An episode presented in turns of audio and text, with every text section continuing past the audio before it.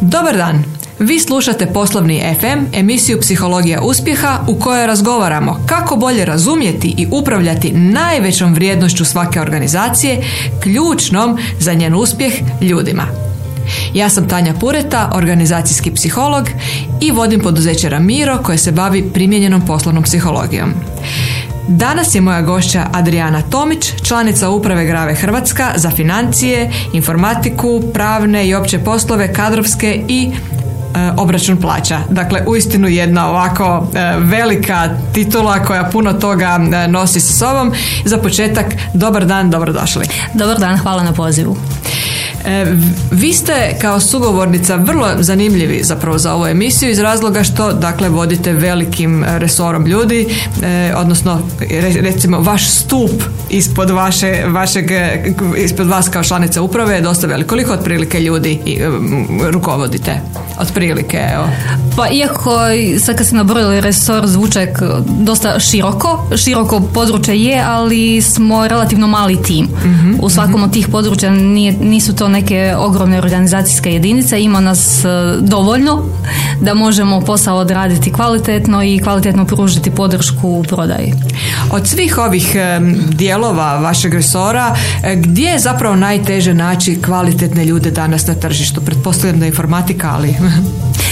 Pa točno, informatika je ono što je, odnosno taj dio posebno, informatika općenito, a posebno ovaj dio razvoja, programeri, developeri, oni su nekako bolna točka, čini mi se, cijelom tržištu. Ne samo u Hrvatskoj koliko sam uspjela iščitati i koliko pratim eh, sve što se događa na članke i ono što se može istraživanja koja su na tu temu, rekla da je to nekako ono bolna točka um, modernog poslovnog svijeta. Da, da. Živ tehnologija je prisutna, ne znam, klinci već prije nego što znaju čitati i pisat, znaju e, se služiti s pametnim telefonima, tražiti na YouTube, pretraživati ono što ih zanima. Jednostavno, nove generacije zahtijevaju sve više i više toga. Bez obzira radi li to o financijskoj industriji, bez obzira je li to, ne znam, neki, neka druga sfera poslovanja jednostavno, no svi smo postali ovisni o tehnologiji i razmaženi na neki način. mm Svako malo tražimo nešto novo, e, neko će, ne znam, internet bankarstvo bilo, ono, joj super, ne moram ići na banku, a sad ako ne mogu skenirati kod, mm ništa drugo mi se ne čini dovoljno kvalitetna usluga. Tako isto i kod nas. U...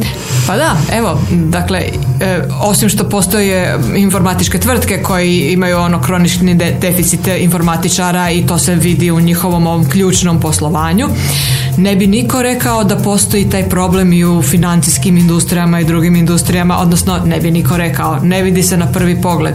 Međutim, vama je informatika također srce poslovanja. Rekli ste da, je, e, rekli ste da su korisnici razmaženi i traže informatička rješenja, odnosno e, primjenu suvremene informatike, ali evo, dajte vi objasnite što sve, u čemu je ili zbog čega je sve važna informatika u Graveu kao osiguravajući tvrtki? Pa ja bih prvo rekla da iz naše perspektive taj e, deficit e, IT stručnjaka je posebno težak posebno pogađa nas koji, kojima informatika i razvoj tehnologije nije core biznisu. mm Baš zato što iz tih razloga što nama nije to svakodnevnica u tom nekom smislu osnovnog poslovanja nismo možda toliko privlačni mm kolegama koji se žele razvijati u tom smislu pa smo u tom pogledu ja bih onako i subjektivni mm-hmm. razloga iz svoje perspektive rekla da smo mi ipak u malo težoj poziciji nego firme koje se isključivo bave razvojem ovoga, razvojem tehnologije. To je jedan dio mhm. odgovora. mm Drugi dio odgovora zašto je to nama bitno, upravo zato što smo rekli korisnici i općenito javnost koja je nekako ono, naviknuta da je se sve događa vrlo jednostavno, da su sve aplikacije, da, da u, u ovom trenutku kad pomislim da mi je potrebna neka informacija da sa maksimalno dva, tri klika mogu doći do te informacije. Da. To je, s jedne strane je to razlog zašto želimo ići u korak i u konačnici zašto moramo ići u korak sa svim tim. S druge strane, interni neki naši zahtjevi, svako malo dolazi neka nova regulativa, procesi su sve zahtjevniji i da bismo rasteretili postojeći resurs, da bi im dali uopće mogućnost da se mogu e, informirati što se novo događa, bitno je da oni procesi koji se svakodnevno događaju da budu maksimalno optimizirani, automatizirani i da mm ostave vremena i za neki brainstorminga, ne samo ovoga, da, da. neki tipični rad na, ovoga, na računalu. Dobro. I sada, s obzirom na te sve potrebe koje imate, znači i interne i eksterne, dakle u smislu funkcioniranja poslovanja, koliko uopće uspijevate sa sadašnjim, sa sadašnjim ljudima koji rade u informatici kod vas ostvariti sve te potrebe koje, koje imate s obzirom na ta, na ta informatička rješenja? Izazovi su ogromni. Mm-hmm. Postoje sigurno one to-do liste velike. To-do liste koje su sve, svakim danom sve veće i veće, i, ali uspjevamo na neki način, još uvijek držimo glavu iznad vode, to je to je bitno, ali baš da smo opušteni i da možemo reći da, ovoga, da se, s te strane da smo zadovoljni načinom kako, ovoga, kako se stvari razvijaju nismo.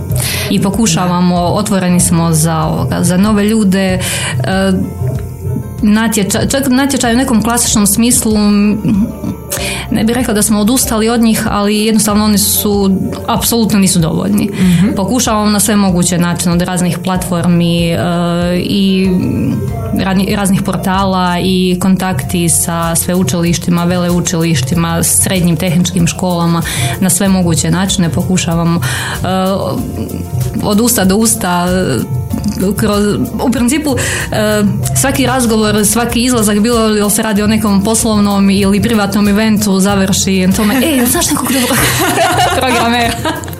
Pa da, da, da. Ta ove, umreženost je nešto što je ključ uspjeha uopće da se, da se čuje i da, jer ljudi dosta vjeruju svojim prijateljima ili kolegama koje poznaju u smislu da će im dati iskrenu i otvorenu informaciju o kakvom se radnom mjestu radi i da li se mogu pronaći u tome i slično. Meni je bilo jako zanimljivo kad ste, kad ste sad rekli da zapravo je kod vas situacija i teža jer vas ne prepoznaju kao poduzeće u kojem bi se mogli informatički razvijati.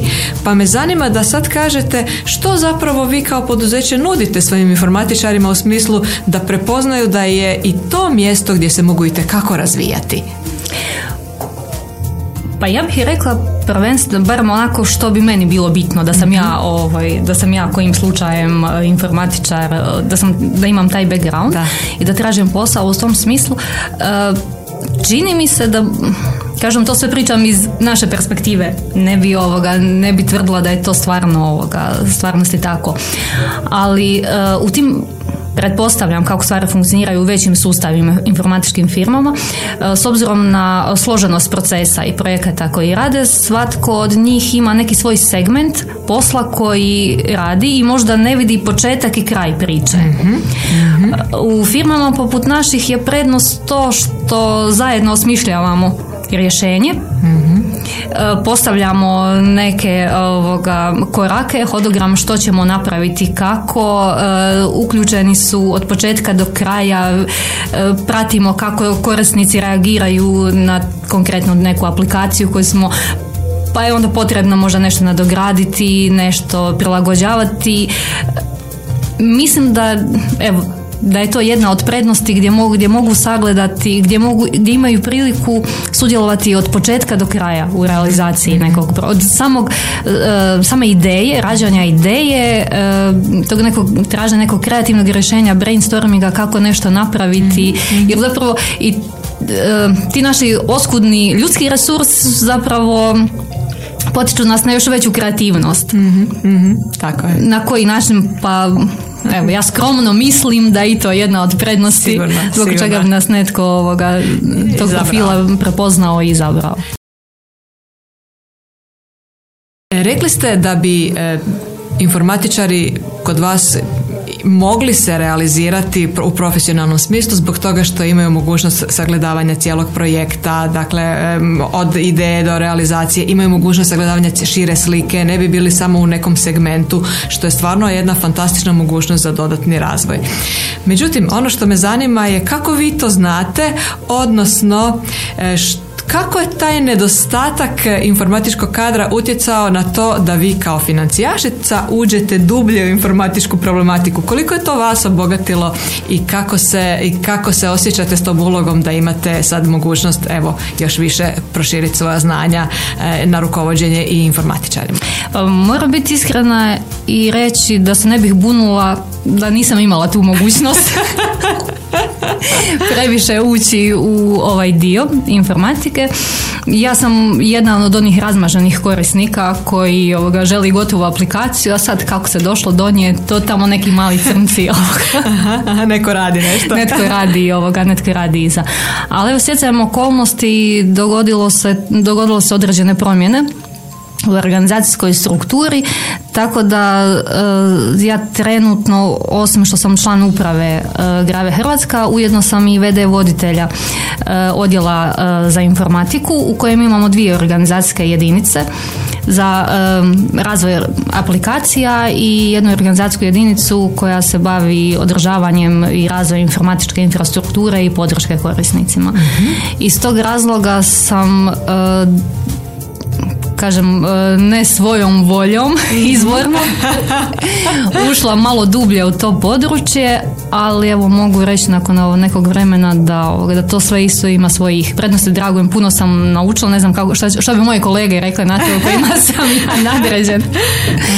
U tom, e, koliko se njima sviđa, sviđaju ta moja možda ovoga pre, dosadna, predetaljna pitanja, ali evo ja skromno mislim da da, da time, e, osim što obogaćujem sebe i učim nešto novo, da možda i na za tim nekim svojim pitanjima na koje ih navodim na to da razmišljaju o nečemu što možda im su imali zdravo za gotovo, pa, mhm, mhm, pa mhm. dogodi se onda nešto da ovoga, da i neka moja ideja bude ok. Dakle, e, da pojasnimo, znači vi ste dulje vrijeme tražili direktora e, IT sektora, odnosno voditelja IT sektora koji bi vodio te organizacijske jedinice i niste pronašli adekvatnu osobu za na tržištu za to. Kako ste zapravo osobu tražili? Kako to da, koje to karakteristike ta osoba trebala imala imati da je niste uspjeli pronaći? Pa mislim da nije stvar nekih naših ovoga, neke naše previše zahtjevnosti mhm. ili nekih izbirljivosti, mhm. nego jednostavno situacija ovoga, na tržištu i taj deficit mm IT stručnjaka koji se ovoga, koji se osjeti na tržištu i koji, kojim smo svjedoci već neko dulje, ovoga, dulje vrijeme. Znači, drugim riječima, ne da vi imate specijalno visoke kriterije, nego jednostavno je deficit da ljudi nema koji bi mogli udovoljiti karakteristikama. Dobro, što bi jedan direktor takav trebao imati u Graveu? Pa bitno je dosta... uz e, tehnička znanja, mhm. naravno koja su ovoga, koja su uh, bitna i potrebna za vođenje jednog takvog velikog, e, velikog resora, naravno da su tu bitne i određene menadžerske ovoga, mhm. karakteristike i jako velik angažiranost i ne samo praćenje onoga što se događa na na području e, tehničkih inovacija, nego i praćenje brojnih e, zakonskih e, i regulatornih odredbi, mm famozni mhm. GDPR i neke specifične zakonske odredbe koje se tiču industrije osiguranja gdje nije dovoljno samo se baviti možda da, informatikom, informatikom nego biti neki hibrid između pravnika i informatičara koji će onda sve te ovoga, zakonske odredbe i neke okvire unutar mm kojih se moramo kretati uspjeti pretočiti i ovoga, prilagoditi sustave da, da sve funkcionira kako treba. Koliko vi zapravo mislite da danas uh, uopće možemo imati u jednoj takvoj velikoj firmi kao što je Grave uh, osobe koje se baš onako eksplicitno bave samo svojim dijelom posla. Koliko svaki od menadžera pogotovo moraju biti mali hibridi pa poznavati i neke druge znanja i struke kako bi uopće mogli e, surađivati jedni s drugima. Znači e, jednostavno jedna suradnja da bi mogli zajednički raditi na tim projektima je važna. E, koliko je to moguće ili kako je sad situacija stoji dakle u, vašem u odjelu gdje vi u, u resoru u kojem vi radite? Koliko ljudi moraju znati i nekad znanja od svojih kolega? Pa to je sve više i više izraženo. Sve kako, kako vrijeme ide, kako dolaze sve neke novi e, zakonske neke regulative i posao je takav da jednostavno nije moguće funkcionirati. Odjeli više ne funkcioniraju ako su ikad uopće tako funkcionira kao neki zasebni otoci i neki svijet za sebe koji se tu i tamo sretne. mm Konkretno, pričam iz naše perspektive da jako je bitna suradnja, ne s, s time da ne mislim sad samo na odjele koji su konkretno u mojoj strukturi, nego općenito u cijeloj, ovoga, u cijeloj organizaciji, bez obzira je li to prodaja, tehnika, da. E, financije, od ne znam, od novih načina plaćanja. mm Danas, e, ne znam, ako ured radi od 8 do 5, to više nije dovoljno.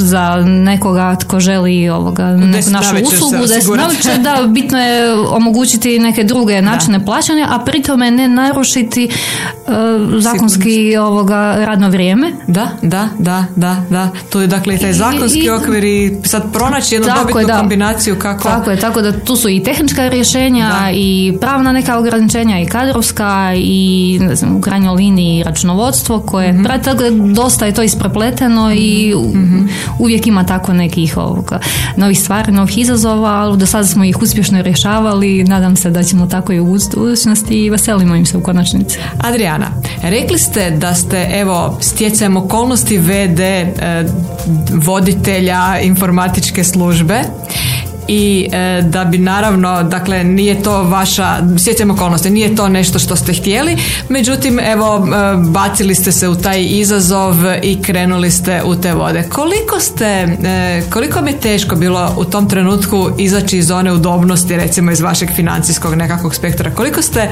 bili spremni prihvatiti tu promjenu i reći ne znam ništa o tome, sad ja ovako karikiram, sigurno znate nešto, ali ne znam dovoljno o tome, puno manje nego neki direktor koji bi to mogao na puni način raditi, ali evo prihvatit ću to i e, prigrlit ću i radit ću to najbolji način. Koliko vam je to bilo teško i koliko ste sad sretni što ste izašli iz te zone udobnosti? Pa sigurno da je teško izaći iz neke zone udobnosti bez obzira o čemu se radi. I da je bilo na prije, ne znam, određenog vremena, prije par godina da je bilo postavljeno to pitanje i da sam imala mogućnost se razvijati u tom smjeru, vjerojatno bi se zahvalila na toj mogućnosti i ostala ovoga. Sjajno. ostala u svojoj zoni. iskrenosti. Mislim. Ali e, sad iz ove perspektive mogu reći da sam zadovoljna razvojem situacije. Naravno da da možda to nije savršen razvoj, da sigurno da bi bilo puno jednostavnije da, mhm. ovaj, e, da se nisam našla u toj ulozi, ali kad se već dogodilo, e, drago mi je da se dogodilo zadovoljna sam kako stvari funkcioniraju, mhm. zadovoljna sam e, kako koliko, koliko posla smo uspjeli napraviti mhm. u tom u tom segmentu iz moje perspektive ja sam mogu reći stvarno da sam ovoga da sam zadovoljna koliko što smo uspjeli napraviti i koje korake ovoga izaći izaći iz pa, izaći iz nekih uobičajenih okvira. Rekla bih da onako kad se nalazimo u nekoj našoj e, zoni sigurnosti, onda nekako se držimo nekih, svjesno ili nesvjesno držimo se nekih uhodanih e, pravila, principa i ono što je uobičajeno nekako, nemamo, potrebu potrebnu razmišljati e, neka out of the box i da, da, da. a e, kad se jedan neinformačajan, ne tehničar jedan financijaš nađe u takvoj situaciji onda možda to čak i nije uh, out of the box razmišljanje, nego ono, jedino što meni pada na pamet. da. da, kreativnost na maksimumu, što bi se rekla. Dobro, osim što ste vi morali biti kreativni da pronađete zajednički jezik i put do vaših ljudi, koliko su vaši ljudi u informatičkom tom dijelu bili spremni prihvatiti vas kao direktora, jer im ne možete biti, idemo reći, onaj stručni autoritet, što je danas jako, idemo reći, važno, odnosno ono što ljudi misle kao da je, da je ključno da vodite neki tim da budete stručni autoritet. Znači vi niste stručni autoritet, a opet ste se nametnuli kao jedan pravi autoritet, poslovni autoritet. Pa kako je to, evo, kako se to dogodilo? teško mi je sad e, reći kako su, što se događalo u njihovim glavama mhm. i kako su oni to, e, kako su oni to prihvatili. Ono što mogu reći je da suradnja dobro funkcionira. Sjajno uh, da se razumijemo s obzirom da su to kolege koje sam ja poznavala od prije, s kojima sam surađivala na nekim drugim razinama. Mhm, mhm. Ne, ne u ovoj ulozi. E, dugo godina smo surađivali, tako da s te strane nije bilo nekog, ajmo reći, upoznavanja. Mhm, Znali smo ovoga, kako funkcioniramo, što ovoga, koje su neki ono, koje su neke preferencije, kakve koje ima radne navike, očekivanja, tako da s te strane nije bilo nekih nije, nije bila neka duga faza nekog uhodavanja u tom smislu. A opet kažem, kako, što se događalo njihovim glavama, kako su oni to prihvatili, to možda za neku drugu emisiju, neki drugi gosti. dakle, jako je važno to što ste ih poznavali kao ljude, poznavali ste što ih motivira, dakle, na koji način im pristupiti, jer ste ih već vidjeli u nekim drugim okolnostima iz nekih drugih uloga. Znači, niste se vjerojatno mogli postaviti kao nekakav ono, taj stručni autoritet, ali ste se postavili kao osoba koja ih razumije i koja nastoji na neki način s njima ovaj, udovoljiti nekim njihovim potrebama, jel tako? Koja ih razumije ili koja zahtjeva da oni razumiju mene. Sad, bilo je raznih. Zapravo to bilo je raznih, da. da, ovoga, bilo je raznih situacija, raznih ovoga, to, ali evo, kažem, ja sam zadovoljna razvojem situacije u ovoj točki u kojoj se danas nalazim.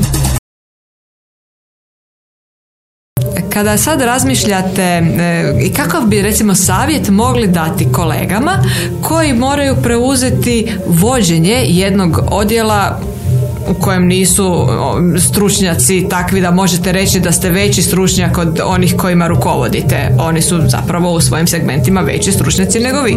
Što zapravo otvara jedno područje da, da možda ovaj, da oni možda, idemo to reći, mogu zamaskirati možda neki svoj rad ili nerad, znanje ili neznanje i slično.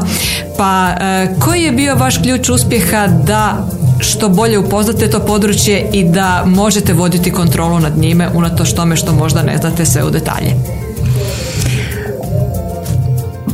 Ja bih rekla da je to nekako uključenost i angažiranost u onim sitnim detaljima, bez obzira što ih možda ne u početku nisam razumjela do ono, do, baš do srži. Ali ono inzistiranje i zahtjevanje, aha, a zašto? A kako? A zašto to, a zašto ne ovako?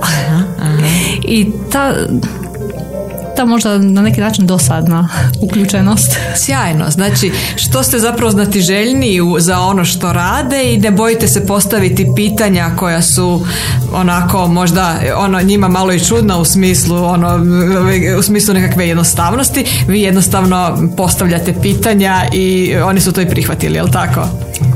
Nije bilo izbora. A koliko oni, e, koliko zapravo to kad sad vidite, koliko je dobro da njima sa tim pitanjima vi njih razvijate i osvještavate, da i oni promisle dva puta, tri puta zašto nešto rade?